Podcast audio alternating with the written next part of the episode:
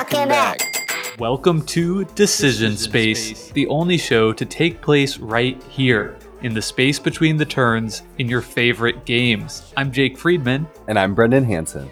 and this is the podcast about decisions in games. Today on Decision Space, we're eating our veggies.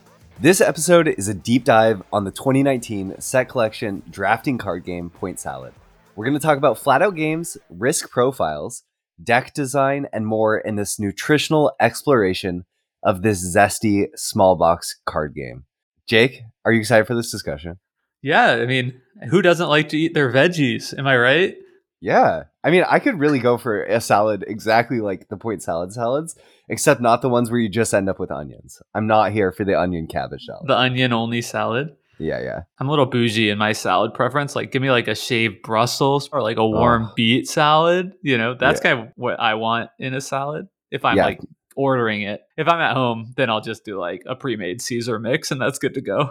For the beets, are we are we adding goat cheese and nuts, like I walnuts or something? I'm I'm like uh generally a pretty wide open palate eater, but I, I do have like one weird thing, which is I really despise uncooked cheese. Fascinating. and goat cheese is like the worst. Like, yeah, okay, like cream cheese, like soft cheese, like a burrata, I can get behind because that's like gooey enough. But like any kind of like hard cheese, ugh, I don't want it. like cheddar cheese on a sandwich. I would rather have it without. You'd rather have it without. Yeah. So diplomatic of you. what about grated cheese on pasta? that's fine. I mean, that like Okay. melts. Yeah, like pizza Okay, so a all little day, melted. every day. Yeah. Yeah, yeah. Well, and you know, people are like, "That's so weird," but like the whole taste profile changes dramatically. A melted cheese versus a non-melted cheese. Am I right? It, absolutely. And Okay. cheese is a divisive food. We Yeah. live in this in a very cheese centric culture in the United States. But I feel like, you know, the rest of the world, there are places where cheese is considered to be a pretty funky thing to be into. So I think it's totally fair to only like cheese if it if its state has changed. Yeah, exactly. Yeah. Okay, Just- we should talk board games though. And we on this episode have the lightest. We're covering the lightest game we've ever covered on the show. I think, right? This this is lighter than Hey, that's my fish and Jaipur. If not, it's right. Yeah, there. it's in the same. Yeah, it's difficult to say. This is certainly at the low weight spectrum, and now I'm dying to know the weight on Board Game Geek and how it compares. Yeah, you should look it up. And while you do, though, I will say that one thing that I'm struck by is the lightness of Point Salad. You almost don't need to to read the rules to know how to play. The game is so intuitive uh, once you know the sort of turn structure. But the decisions that it packs are are rich and interesting, and there's enough going on within the sort of emergent play. Uh, there's no there's no super deep emergence certainly, but there's enough going on that there's some cool stuff to sort of pick up on. So Jake, do you want to lead us off on your initial thoughts, and then we can kind of get into talking about the game, flat out games, the people who designed it, and all that. Yeah, and believe it or not, Point Salad is almost a half point less weight than Jaipur and Hey, that's my fish. So so Point Salad comes in at 1.17. Hey, that my fish is 1.45. Jaipur, heaviest of all, 1.47. So that's kind of surprising. Cause I, but whatever. I am giving Point Salad a five out of ten. I think it's an average game. It doesn't really excite me, but it also doesn't overstay its welcome. Like there's not there's not really much to not like about it. Um, but I also just didn't find that much to like. It's almost like eating your veggies, you know? But sometimes I don't wanna. Great. Awesome. This is going to be a really good episode because for me, Point Salad is a crisp, rewarding, and fun risk management set collection game.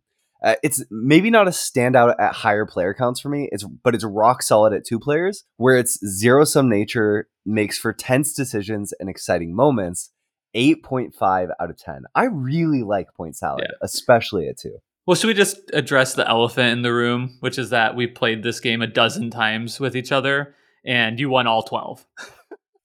I don't think so that- maybe that's coloring perspectives here. I don't know. I don't think it is. I played some games without you that I managed to win, but let's just let the people know that we're had different experience in in the win loss column playing this game with each other. That that maybe is coloring it slightly. I think also I was compelled to keep playing and keep learning a little bit more than you, maybe. Mhm. Uh, I played this game a few times early on and was frustrated and sort of felt like, oh, this game, I don't get why I'm losing, but I am losing a lot. What am I doing wrong in terms of my decisions? And I could see how you would just sort of be like, I'll play something else. And I I also want to caveat my score because my score is would be higher if I was just rating the two player game and would be significantly lower if I was just rating sort of I, I don't want to play this game at five or six players really. I, I don't think. Uh, but the decision space that I like is so much tied into the zero sum two player decision space, which allows for sort of this passive hate drafting and really interesting like risk management that I think isn't present in a lot of games at this weight class. It's, yeah. it's fun. Interestingly, on um, Board Game Geek, they have the game list as best at three. Also, 45% of people think it's best at four, and only 31% would s- said best at two. So, well, they're all wrong. If you're listening to you know the wisdom of the crowd, it's it's a, a three to four player game. I think there's valid criticism to be levied against myself, which I'm going to do currently, that maybe I've been approaching Point Salad a little bit from a try hard perspective as wanting this to be an interesting two player game.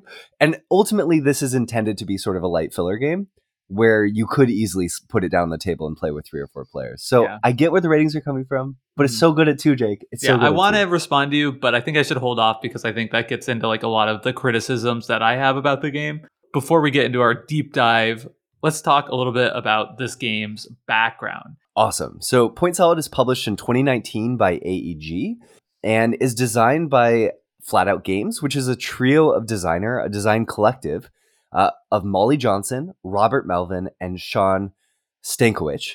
Uh, and Flatout Games, I think Jake that spent some time talking about Flatout Games, those three designers and the design collective around them, because I think from my perspective, I know about I knew about Flatout Games coming to the show because they've published games like Cascadia and Calico, and then I knew they had designed some other games, but I didn't necessarily know sort of okay, are they a publisher? Is it a design collective? What's going on here? So we'll sort of break that down in this section. Basically, it's this group of three people who are designing games, and oftentimes they will get those games published by other publishers, like Point Salad, published by AEG, their game in 2020, Truffle Shuffle, also published by AEG, or they'll take on other people's designs and put their, uh, I assume, development on them, and also their presentation ethos and have those published. So, for example, Cascadia was a Flatout Games game that's designed by Randy Flynn but signed by Flatout Games. They took it to Kickstarter, it did really well.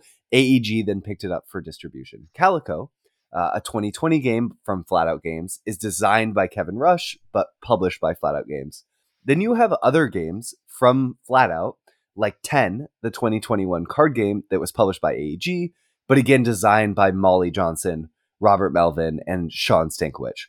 So it's this interesting sort of collective of designers who are bringing a similar ethos to all the games that they touch, which I think is that the rule simplicity with interesting entwined decisions mostly covers it. So it looks like perhaps this group started out as designers and now are moving more into the publishing space after their uh, success with Cascadia, which I think will be how the vast majority of people who know Flatout games or have been exposed to their games probably know them, since that game, as we talked about, was like arguably the biggest game of 2021 from a board, hobby board game perspective winning the Spiel des. Yeah, absolutely. And then they have, so in 2023, uh, speaking to Jake, maybe them emphasizing publishing a little bit more, they're going to be publishing a game called Fit to Print, which is a real time game where players are, uh, they have objectives around certain stories and they have to lay out a newspaper with things ab- above the fold and below the fold. Uh, and that game is designed by Peter McPherson, who is the designer of Tiny Towns, uh, another, which is an AEG published game. So, sort of, they're very AEG adjacent. Lots of, it's clearly a strong relationship there, but I think they are their own collective, despite doing a lot of things with AEG. Yeah, I, I definitely a design collective publisher that I think a lot of people are, are keeping their eye on. Um, even if at this point they're they're still a little more fledgling than some of the biggest publishing names in our hobby but very hot right now for sure. I think Definitely. that anytime something's coming out from Flatout, people are, are looking at it because all these games sort of share really strong presentation, simple rule set, a lot of drafting with interesting entwined decisions. I would say that's almost a hallmark, and we see that here in Point Salad too. So I just wanted to in this episode at the top give people a little bit of a primer and and yeah, kudos to Molly, Nathan, and Sean for all of the amazing work that they've done so far. It's really impressive to see how many designs have come out of this team, even in the, last five years. That's a really impressive ludology for such a small time period. Absolutely. All right, well, let's get into your very short rules overview for Point Salad. Uh, and then, and for once, we will teach you exactly everything you need to know to play this game. And then we'll get into our decision space deep dive on the other side.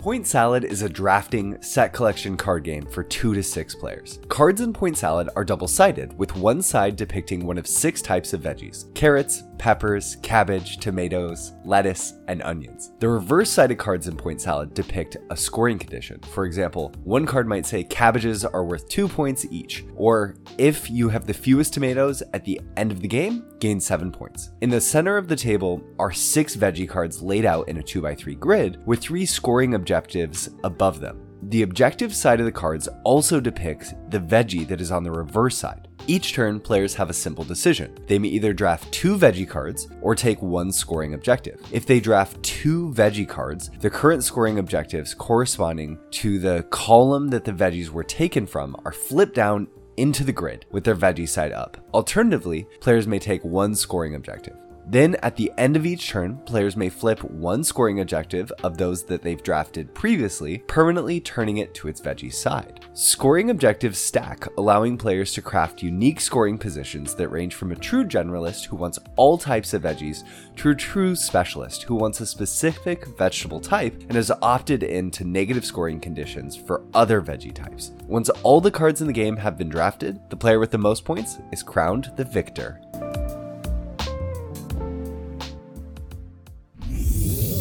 Thank you so much, Brendan. Hopefully, you know, if you have to teach point salad at your next game night, you can just queue up this podcast audio to that point, and Brendan's done your job for you, explaining everything you need to know to break out and play this little tiny card game. I hope so. Though, if you need to put the deck together, definitely reference the rulebook because I didn't get into that fact that we do have a deck that's adjusting in size based on player count. So I guess natural to say that now. But Jake, okay, are we staying positive at the start, or yeah, is this just going to be a straight? I'm, I'm a positive guy. Yeah, most of the time. Let's start how we always start with talking about the sh- the decision space overall, clarity, feel, that sort of thing.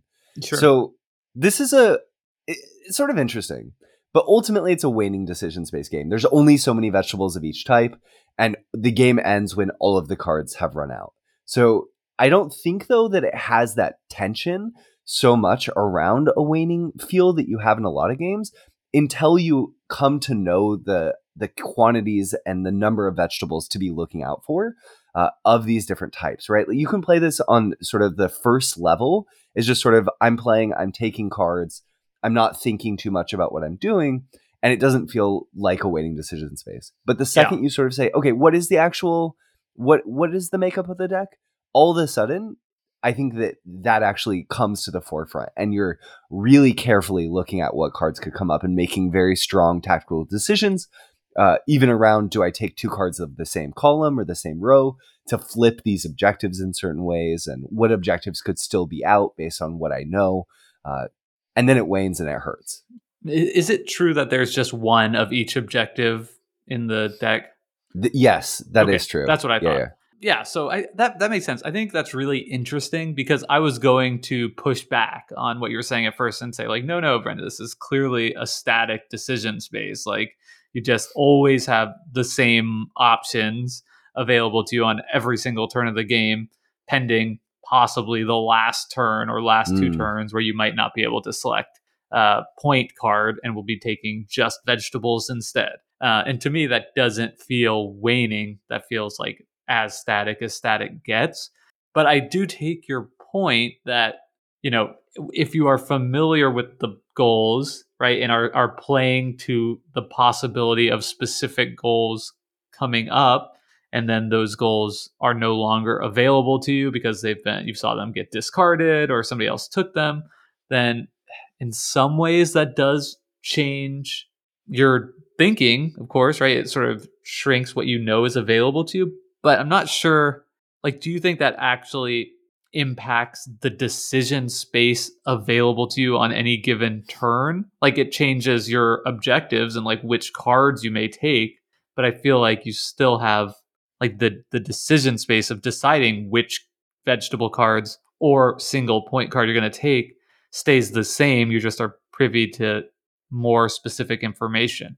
Yeah, I, th- I think that that's a good point. Though I, I guess where I would push back is when we move into the sort of meaningful decisions aspect of the game, I think that your meaningful decision space really shifts based on what cards have come out, what probabilities exist based on the allocation of vegetables. But I think that your point, Jake, about you're making either you're making one of two decisions to either draft two vegetables or take an objective, and then you're making an added decision of you could flip a card, all uh, flip an objective card that you've previously drafted is really fair. The game, I think, in terms of that structure, does feel kind of similar to a very static game where you're making the same decisions over and over again.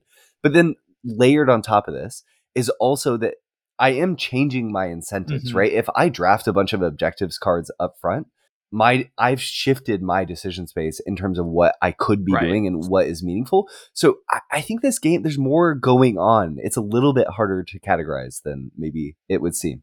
So you're saying that like while you still have the six different vegetable cards to pick from because you know that a certain goal is gone or you've taken a certain goal instead of now deciding between all of those vegetables like your subjective decision space for you has changed and shrunk because now you're no longer going to take any tomatoes if you can avoid it. Right.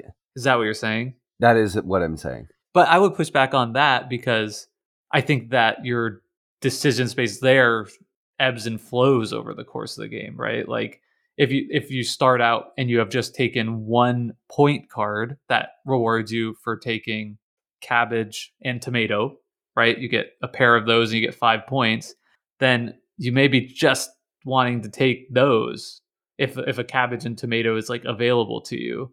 And then when it's not, you start branching into other things and then that kind of creates like a growing of the types of vegetable cards you're interested in.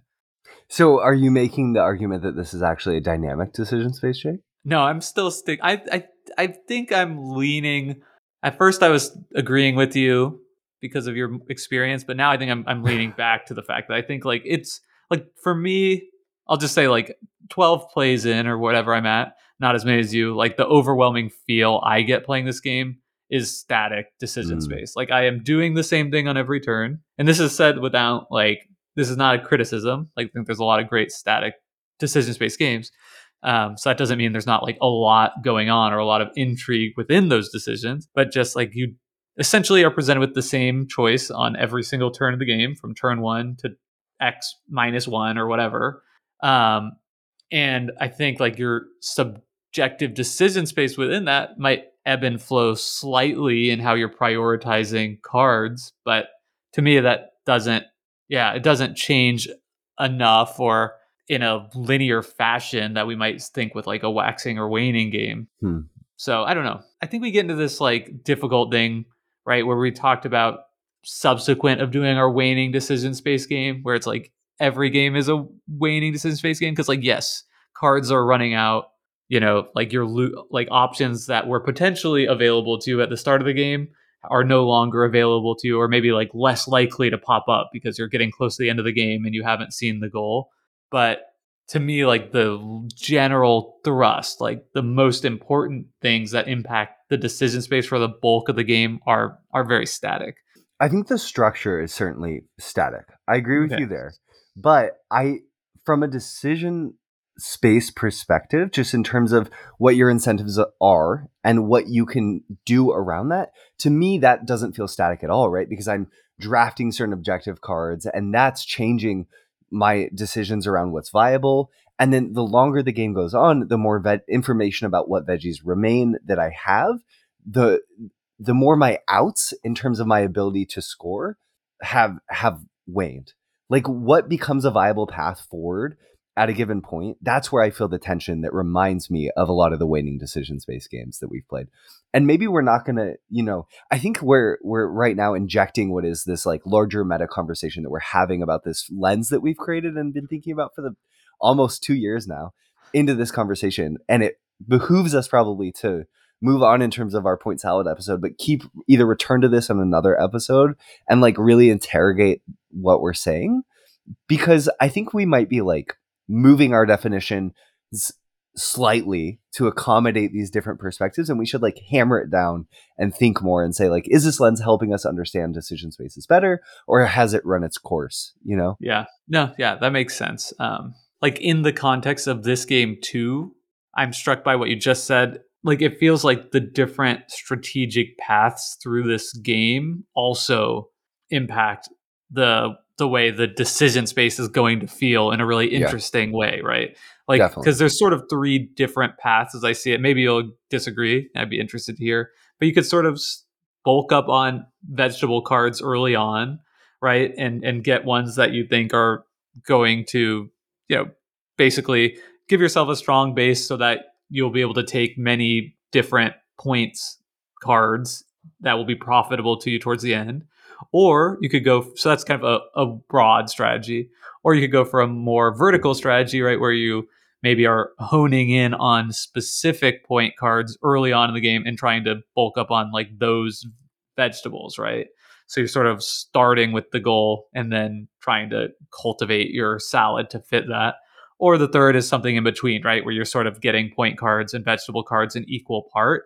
And I think that the decision space that you have available to you on your turn is a little bit different and maybe has a different sort of shape and dynamic to it depending on where you go. Definitely. So I view Point Salad as a game about creating. It's almost this game is out of so many games that we've played. To me, feels more like building a portfolio, and it's around speculating around what's going to come up in the market, right? So if you're drafting objectives, my goal when I start a game of point salad, uh, the two things I'm trying to do is I'm trying to get synergies between objectives, right? That's like number one. If I can get the two, there's a flavor of objectives in this game that is get these three different types of veggies and then you get eight points. And if I can get two of those cards that overlap into the veggies, I that's like my favorite opening ever, right? Because it's flexible. I have no downside risk. You can in point salad there's objectives uh, designed around downside risk where you get a huge payoff for a certain type of vegetable. For example, you might get four points for a lettuce, which is very, very high. Or, sorry, maybe you'll get three points for a tomato, but you'll lose two points for a lettuce. So now tomatoes are great for you, but lettuce is bad for you.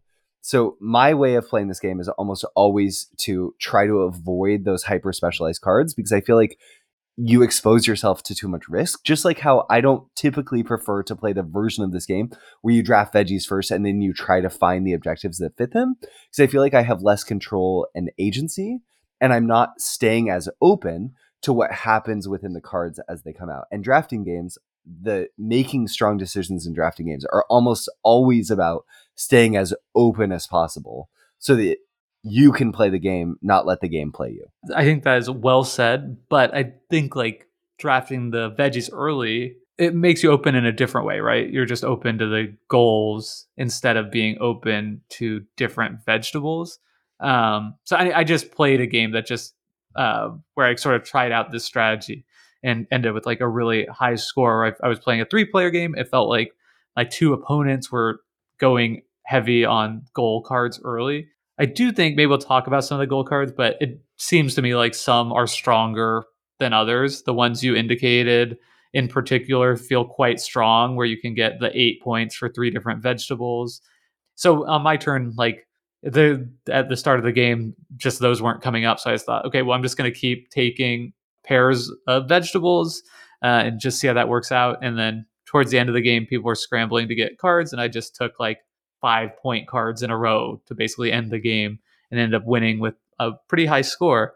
Uh, so I think that is certainly viable, like as as a path too. I definitely think that there's a timing consideration around the strategy that you beat in that game, right? With the I'll take these objectives early and then I'll build around the objectives that I've taken. You can misplay that by taking too many objectives early on, right? in in some ways if if you wait and if I draft a bunch of objectives around carrots and I just keep taking objectives around carrots, right. my greed will my greed will destroy me because you'll just take the carrots. And you know, in a two-player game, for example, there's only six carrots in the game. So if I'm snatching up all the carrot cards and Jake over here, you know, it because of the zero sum nature of it being two player, if you get even one scoring card for carrots, but you have all the carrots, you're doing way better than me if I've wasted all that time taking them. But I think on average, because the game allows you to stack synergies, right? Like so much of the scoring is about finding the objectives that overlap each other a little bit so you can make every one of your cards count extra. Like it's way more powerful to take one tomato if that one tomato is scoring off four of your cards than if you draft early on, you take a bunch of cabbages and you get one card that cares about the cabbages for two points each or something. Right. Right. Yeah. So I think that the risk of taking all the veggies early on is that you don't get the overlaid synergies. And the risk of going early is you don't get the veggies you need.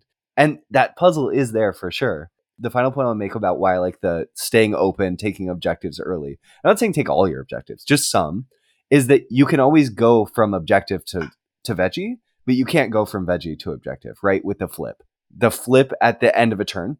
So I think that that little bit incentivizes you to tr- to maybe start a little more conservatively, and you leave certain paths open by taking more objectives. You see what comes, and then if you need to flip one of your objectives, you shouldn't do that too often. It, it's a huge tempo hit to you in terms of cards you're getting, and the more cards you get in this game, typically the more you're going to score, just because you got more but not always because having the right cards matters more.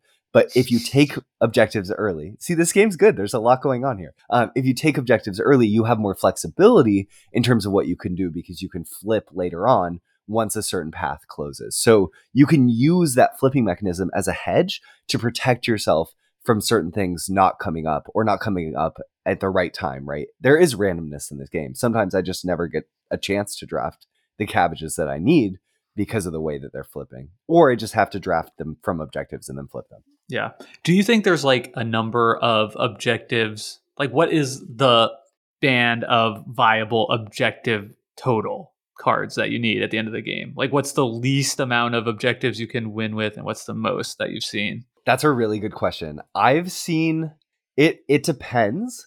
But I think that in general, depending on the objectives that you have, you could win this game with three objectives, mm-hmm. right? If you get the objective that's the one that's the ultimate salad, where you get one of each veggie counts for 12. If you have a set of all six, you get 12 points. And then if you get the card that says that you get, I think it's three points for every veggie. Everyone you have, you have two of. of. Yeah. If you can stack those two, that's a really powerful combination, right? Because the if you double up on yeah. veggies, that's 24 points from that first card, and then it's 18 points from the second. So that gets you to you're in the low 40s there. Add one more card that is maybe a set of three, and all of a sudden you're in the money. You're like in that 40, 50 to 60 range. You know, my, my range of scores typically goes from like 40 to 60 against mm-hmm. people who are strong opponents. Sometimes you can have even higher scores if you just don't get in each other's way. And then I think you, to ask the other question is, I think you can go really wide I've seen scores where games where maybe you have seven, eight objectives. I'd have to look, but does that sound right to you, Jake? Yeah, it does. And I think the reason I asked that with the uh, the sort of the timing puzzle of it, as you indicate, it's like you want to, you can start with objectives first, but you sort of can't do too many. Like I think it's helpful to know like what a reasonable number that you're shooting mm. for is, and that might not be totally intuitive the first go around, which is fine, right? Because the game yeah. takes 10 minutes to play or whatever. But it seems like mo- the way the games typically go for me is that like me and the other players have between I would say like 5 and 6 is like by far the most common number of goals. It feels like the game is sort of pushing you in that direction uh, a little bit. I think yeah, just you're talking about a two player and three player too. I guess I haven't looked at the way the cards break down by player count, but yeah yeah, I've only played a two and three player, so I don't know about higher than that. But you're just adding more cards in, right? So you have like the same number of cards, roughly. I would imagine.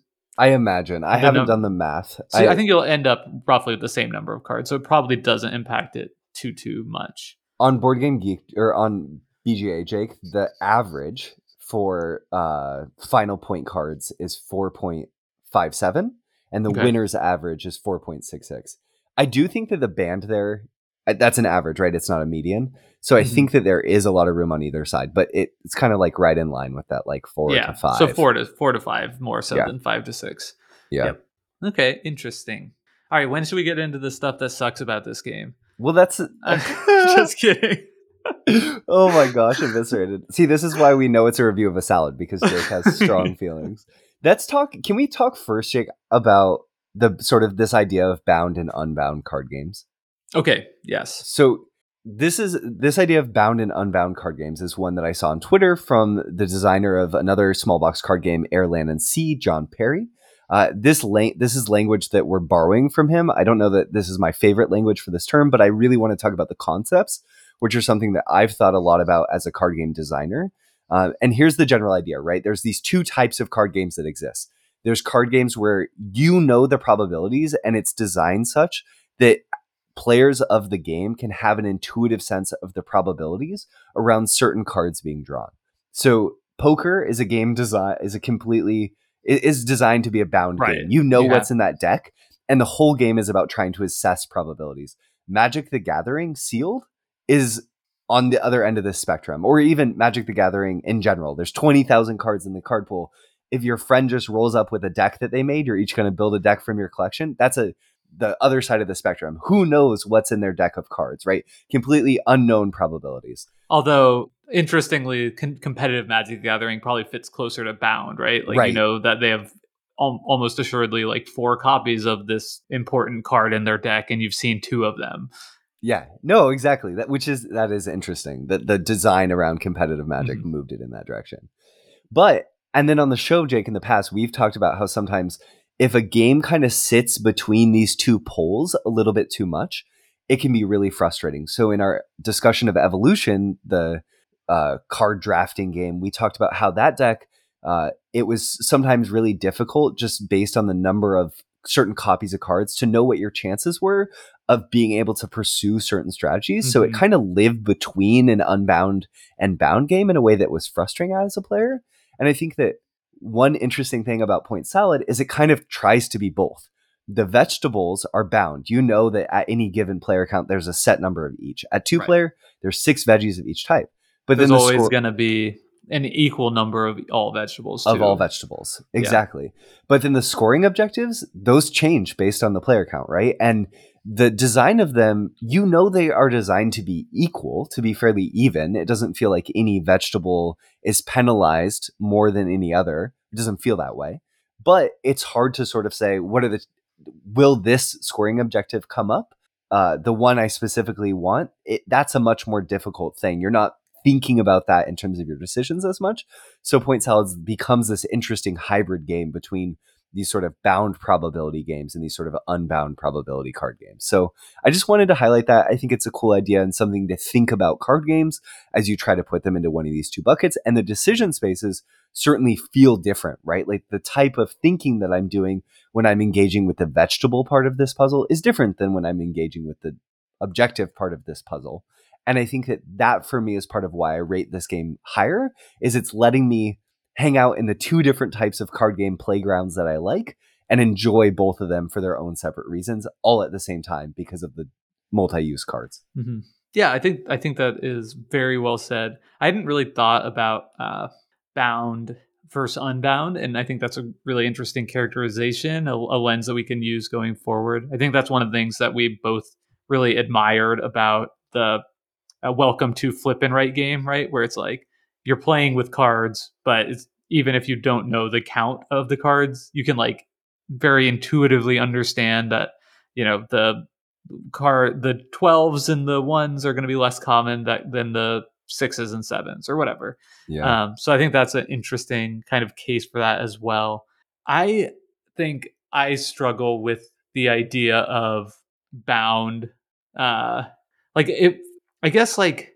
i think that is one of the things that like frustrates me about this game which i'll you know this will be one criticism i'll get into now just because it's relevant which is like it does feel like you want to know what goals are Mm. possible um and it i think there's some sense of like boundness in that. Like I assume there's a goal for like every set of three vegetables, probably. Um, and maybe all the pairs, but maybe not, right? Um, and I and I think like almost like even if there are, like I don't know that, right? And I'm I'm not gonna like dig into trying to learn that about the card pool either because I'm not interested in like necessarily like trying to get super duper good at this game. I think it's just not quite like compelling enough on its own for me. So that felt like like when you were beating me over and over again, I'm just like, is that thought is definitely coming in my head. Like, does he know what goals are you know likely to come out in a way that I don't yet? And I, I think that was like a little bit frustrating. I think that that could also, Jake, explain why I like to play this game opting into some goals, two to three goals early on that are synergistic, mm-hmm. and then pushing on that pedal as hard as I can, maybe picking up two, three, four more along the way, because it takes, it minimizes that baggage. And no, I, I don't, even if you ask me, like, I don't have perfect knowledge of all the three, the three sets, which mm-hmm. are really valuable cards. I could have studied it, but I didn't. That's not. It doesn't sound fun to me. I don't want to sit there and study yeah. the the scoring objective manifest of this game. Uh, and I don't think that you need to to be strong at it, though. It would make the other strategy more viable, right? If I if I'm going to try to build around these two outs, it would certainly behoove me to know what the th- the three sets that I could overlap with were in terms of those outs. Uh, and maybe that strategy would get a little bit better for me. But I think there's a lot of randomness in terms of if someone drafts two of the same column, all of a sudden you have a scoring right. objective that you never get to see that just gets flipped to a veggie. So you're just exposed to a lot of risk playing that in that way. Yeah. Yeah. I don't know. I mean, it's interesting. I, I think like, you know, and maybe that's like not a fully rational thought, but it's definitely like a feeling that I experienced playing this game where it's like it would help to know this and I can't be bothered to. Yeah. Um, so anyway, yeah. Though I do like Jake that it, the game leaves you room to minimize that impacting you because yeah. it, no, that's it is a, a viable point. strategy to take them up front, take too many, and then flip some. And I I like so games like Lost Cities we covered on the show. The card action economy is always the same in that game you are playing a card and then you're swapping a card, right? The number of cards in your hand is never changing. There's no hand in this game, but you're right. always having this economy of one card coming in, one card going out. Well, that's not necessarily true because you could be playing it to your scoring side or playing it to the board, but you get what I'm saying in terms of mm-hmm. actions. And I like how in Point Salad, you're making a decision of to take a half card turn or a two card turn. And what those right. cards do are really different. And the value of them is unknown because it's dependent on your scoring objectives. But that adds a lot of texture to the game around efficiency of turns in a way that to me is the fun puzzle I'm always trying to solve with playing Point Salad. I think that's like Point Salad at its best for sure, is mm. is making those choices in that way on your turn. But I think also on the more negative side of that is there's so much like known information that I feel like the mm. game is easy to add up and but like I don't I can't be bothered to, which is like how much is a tomato worth to Brendan right now? And I like look over at his board and you have like six objectives. You know, okay, he has a tomato and lettuce and carrot goal that scores eight points. So how much does he have like an you know an extra lettuce and carrot also?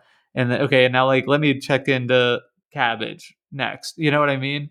And I think like you're not you definitely don't have to play this game that way, but I think especially at two players, which is how I played the bulk of my plays, like the zero sum nature of that makes it like you probably should be doing that to be tr- giving it like your honest best effort. Mm-hmm.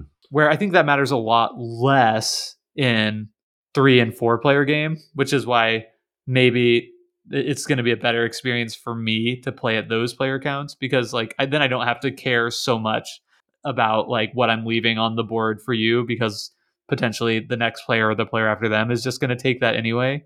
But I think just like that, like in the mental arithmetic that is present at all times if you want to do it was not something that I found like compelling.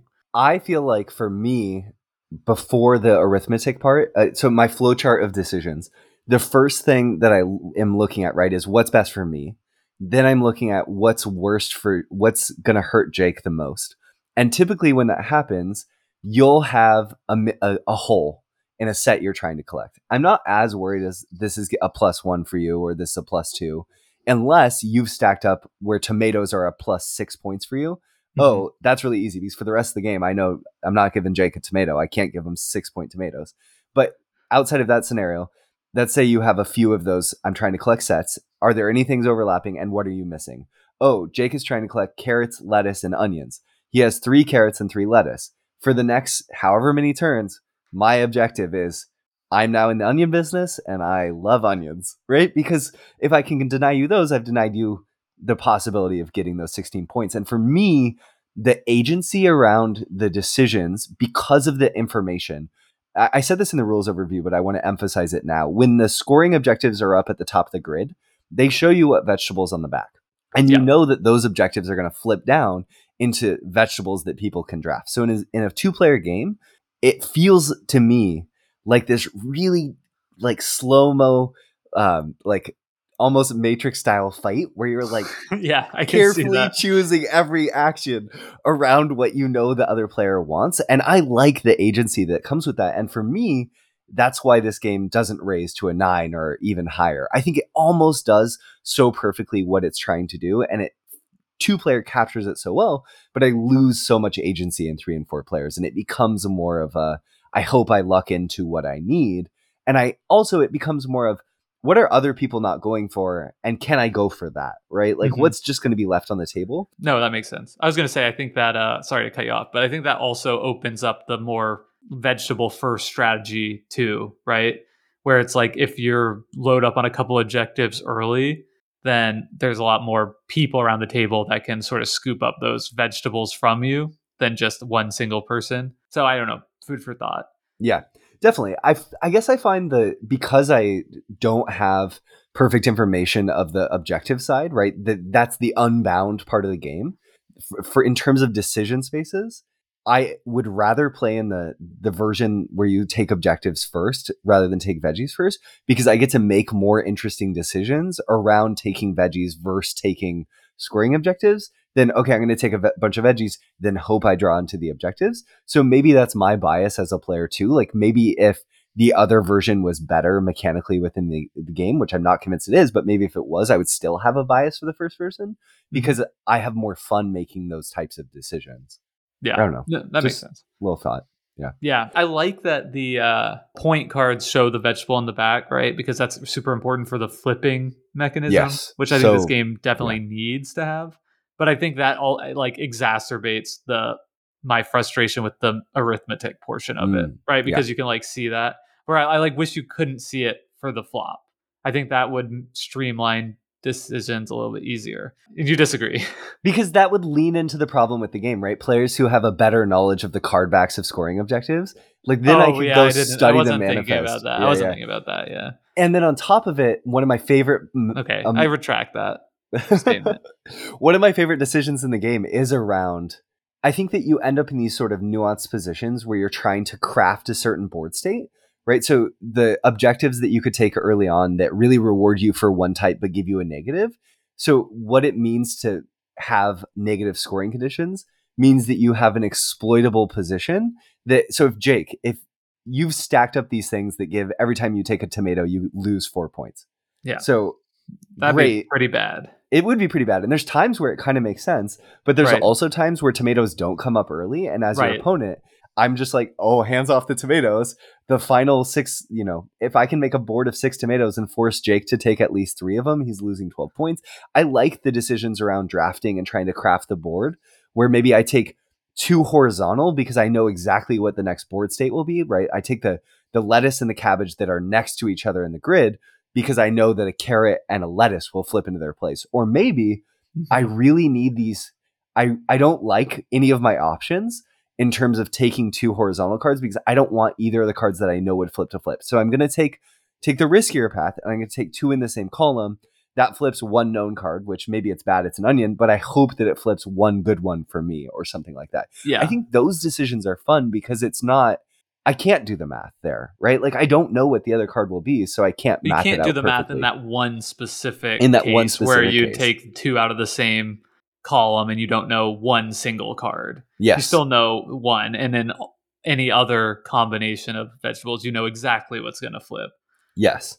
So I would That's say, so I would say that's to me that doesn't um like negate the fact that like it's still comes down to like I, I just feel like the person who's like willing to sit there and like do the most arithmetic and that's less a problem in a two player game maybe in some sense because like i guess both players can do it like relatively easily but like i don't like that you know okay every time i'm i want to take these vegetables because like i want them they fit with my strategy whatever i'm trying to cultivate but like if there's so say there's like i need a lettuce and there's a lettuce in the middle and the left row now i have to like look at the two cards that are going to flip and like look at like everybody else's like objective around the table to see like who needs what and like what is better for them. Like to me that's not any kind of a skill intensive decision at all. It's, it's, just like are you willing to do the arithmetic necessary to do that? And i feel like that is a frustration that's present on like every turn of the game.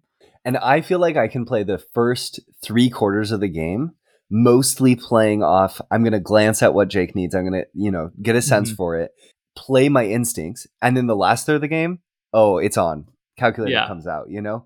And right I, I will say the pacing around that can be frustrating. We talked about this early on with some of the members in the Discord where the, the final parts of the game can be a little anticlimactic, where if certain vegetables, people have moved into positions where they need certain veggies to not come up and then those come up, it can leave you with a pretty anticlimactic ending. But the flip side is, is if you can you can have the opposite scenario where the end game is really fun and tactical where if i've drafted a few too many objectives i don't get exactly what i need for them but i can flip this objective into something that gives me you know 16 points on one flip because i'm fulfilling two criteria of sets that's really fun yeah also you could get the i think like for me the worst anticlimactic ending is like the last point card flips and it's like oh wow i can take that and it just gifts me you know 15 points or whatever because i already have these conditions filled and like that to me feels really unsatisfying Mm, and and I think like I'm obviously like give sharing a lot of criticisms like frustrations I found in this game and like they are all so slight because the game is so small you know Yeah. like like that would be a lot more frustrating in like a longer game but like you know it's short whatever. Hooray I got what I wanted and I win. That's fine. Like these are all like very small criticisms and I don't think like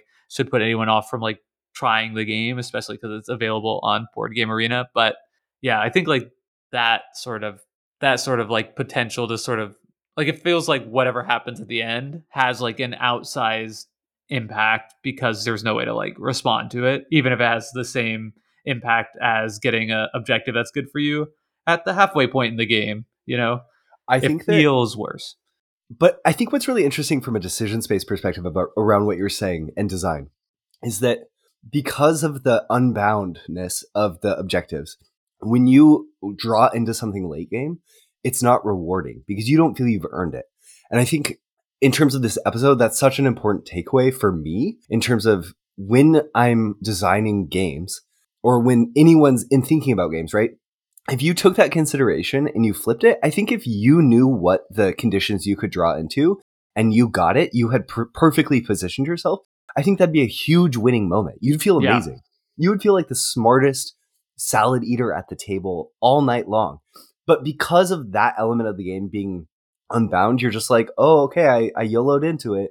And that matters and that's interesting and important. And I love that we get to glean that takeaway from this episode. And it's like Yeah. simple, but yeah That's what it interesting. and and and some people who have like mastered this game for whatever reason will feel rewarded because they're like yes i knew that Yeah. card was one of the possible goals and i hadn't seen it yet and i've been like meticulously trying to memorize this game has a huge memory component to it i would say which is another uh, kind of criticism trying to get in there at the end which again personal preference but like the game really rewards being able to like memorize what objectives you've seen and haven't seen yet, which I think is some people like, some people are, are not going to like.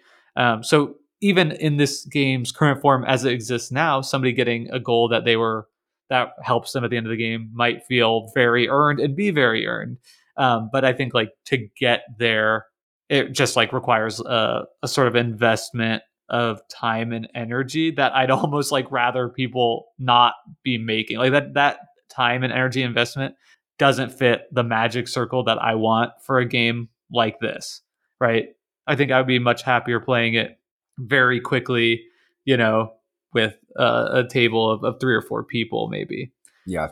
And I think maybe that fits the design aesthetic that it was going for a little bit more. And I think that in that case, there a lot of the things I love about the game are de-emphasized. But I will say, Jake, to sort of follow up on what you were saying, one of the reasons why I love this game is when I first played it, I found it really frustrating. Mm-hmm. And then a little bit of effort, I learned so much about the symptoms and I got an immediate reward. My, you know, my my second my 10 to 20 plays, I was so much better at the game than my 1 to 10 plays in a way that felt really palpable in terms of the decisions that I was making that made it fun. The heuristics that I could learn and the the little things that I gleaned about the system paid off immediately and that felt great. But I I don't need to I you know I got to the top 50 on board game arena and I, I was there for a little bit and that was enough like I Legend. don't need I don't want to shoot for top 10 in this game because it's there's there's enough there that investing Wait, I've been just losing to a top 50 point salad guy this no, whole time no, no. I, who knows how big the player base is even but what I'm saying is is that like I it was really fun getting good ish at the game but I don't think there's enough here that I want to compete for first, right? Like yeah. that doesn't sound fun. That's it's so interesting because like yeah, you know, like I don't know why like this just comes to my own personal bias, but like why is it any like less cool for somebody to get really good at point salad than somebody to like spend a lot of time to get like really good at agricola? You know what I mean? Yeah. But at the same time, like in my head, I'm holding those things in like very different like esteem. Like oh, you try hard point salad person, like let's, let's play this game. Whereas like, you know, in Agricola, it's like, oh no, like this is like this game that deserves study and should be a competitive experience. And anybody who doesn't want that, you're wrong, you know? Like it's just, a, uh, it's, it's interesting. I think that a lot of that is about the historical perception of weight of games. Maybe that goes all the way back to the way that chess was viewed as an intellectual game. Yeah. And and the, the structure of a game with low randomness like Agricola versus a game with high randomness like Point Salad and, and how culturally we've inherited a lot of these perceptions, even if they don't necessarily drive go along with what we in modern day think of games as. I don't right. know. Yeah, it's really interesting. I don't want to be like I as I say that, you know, and I'm poking fun at myself. I am struck by like that mindset is very like gatekeepery in a sense. Like, why should like being really good at memory, right?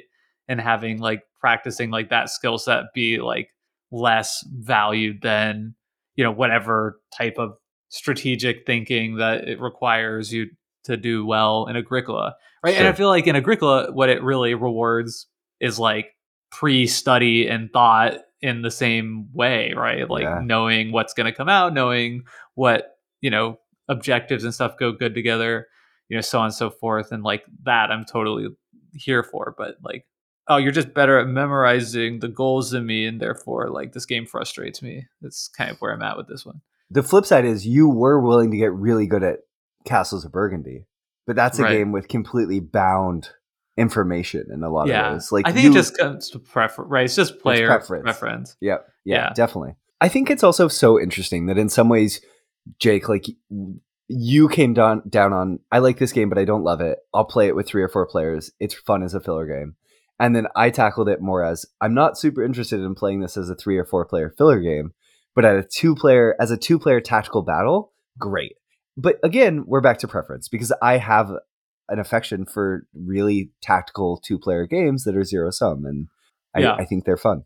Yeah, and I'm not really typically as much in that camp. And you can't say anything, but it's like a win for this game that like it can appeal to both types of people in different yeah. settings, right? Like that's just more value out of this box. That that does certainly pack a lot of value in a, in a small price point. To say nothing of like you know it's a a very you know accessible. Like you could use this to teach people all about drafting it's approachable, has like cute art and so on. Like all those things are are definitely benef- huge benefits this game that we don't typically talk about with our decision space lens. So yeah. I think you know credit credit to its due. I don't want to come off as super like dismissive of people enjoying this and all and, and i do think it's interesting too like the uh returning to the beginning of the conversation we look at like the board game geek preference of this we got 203 total voters of those 75 said best at four 79 said best at three and 54 said best at two and it's interesting because like these games this game is so different at four and 2 Mhm. you know what Yeah. i mean So Yeah. that's i think that's cool I think that that's also so much a comment on the context in which we play games impacts how we feel about them, which is important for us to remember just in general with the show, right? Like the games that our friends are willing to play with us probably impacts what games we enjoy to some Yeah. extent at the very least. Like if I if I'm only able to play 3 and 4 player games for the most part, I probably end up enjoying Point Salad more at those player counts because I'm more used to playing games at that way. And I actually am someone who mostly plays games at 2 and what do you know? I like Point Salad at 2. yeah and and and have been practicing and honing those sort of zero sum tactical card game skill set in, in a way i haven't. So you know probably you know you're just intuiting and synthesizing a lot of these things that i'm having to think about right? You know like when you're saying like i'm going with my gut at the Mm. early part of the game like a lot of what that means is like things you're like unconsciously intuiting about the system and don't have to like apply a lot of intentional thought to. And i think like for me i was like ah i have to like apply a lot of intentional thought to these things and i find that annoying Totally. yeah Though, you are pretty good at tactical card games like Rift Force. So I see what you're saying though. Mhm. Maybe it's the games where you can do we're able to do more or less, those tempo considerations. Maybe that's where I slightly have the edge. But Jake, what if we decide if we cover a Reiner Knizia game or a Stefan Feld game next on the show, decided by the winner of our next game of Point Salad? I'm just kidding because i don't we- like i don't this, this feels unfair i am due for a win though you know Yeah. one of these times Oh, in Point Salad. yeah i'm due Yeah, yeah. i'm due yeah. Well, I'll play with you as long as you'd like. all right let's play again Y'all, we have to go play Point Salad, but I hope that this has been an enjoyable episode of Decision Space. Talked a little bit about flat out games, about unbound and bound probabilities in card games. I think that concept also applies beyond card games if you want to really squeeze the juice out of that one. And coming up, we're going to cover Rajas to the Ganges and other exciting things on Decision Space. So come back for more episodes. And if you want more right now, there's 90 episodes. Go Yeah. go listen to them or re-listen. the countdown to episode 100 is on. Hope y'all are with us for the journey. Thanks so much if you're a new listener. We've had a bunch of new listeners since the Jamey Stegmaier uh, waning decision space games. Uh, grateful to have you here with us. Uh, and yeah, we will see you next week. As always, thank you to Hembry for our intro and outro song. And also, you know, you could support it Decision Space on Patreon. Go to decisionspacepodcast.com slash Patreon. And for the price of Point Salad, you could support Decision Space for like four months, five months, six months. Help us out. Buy us some salad.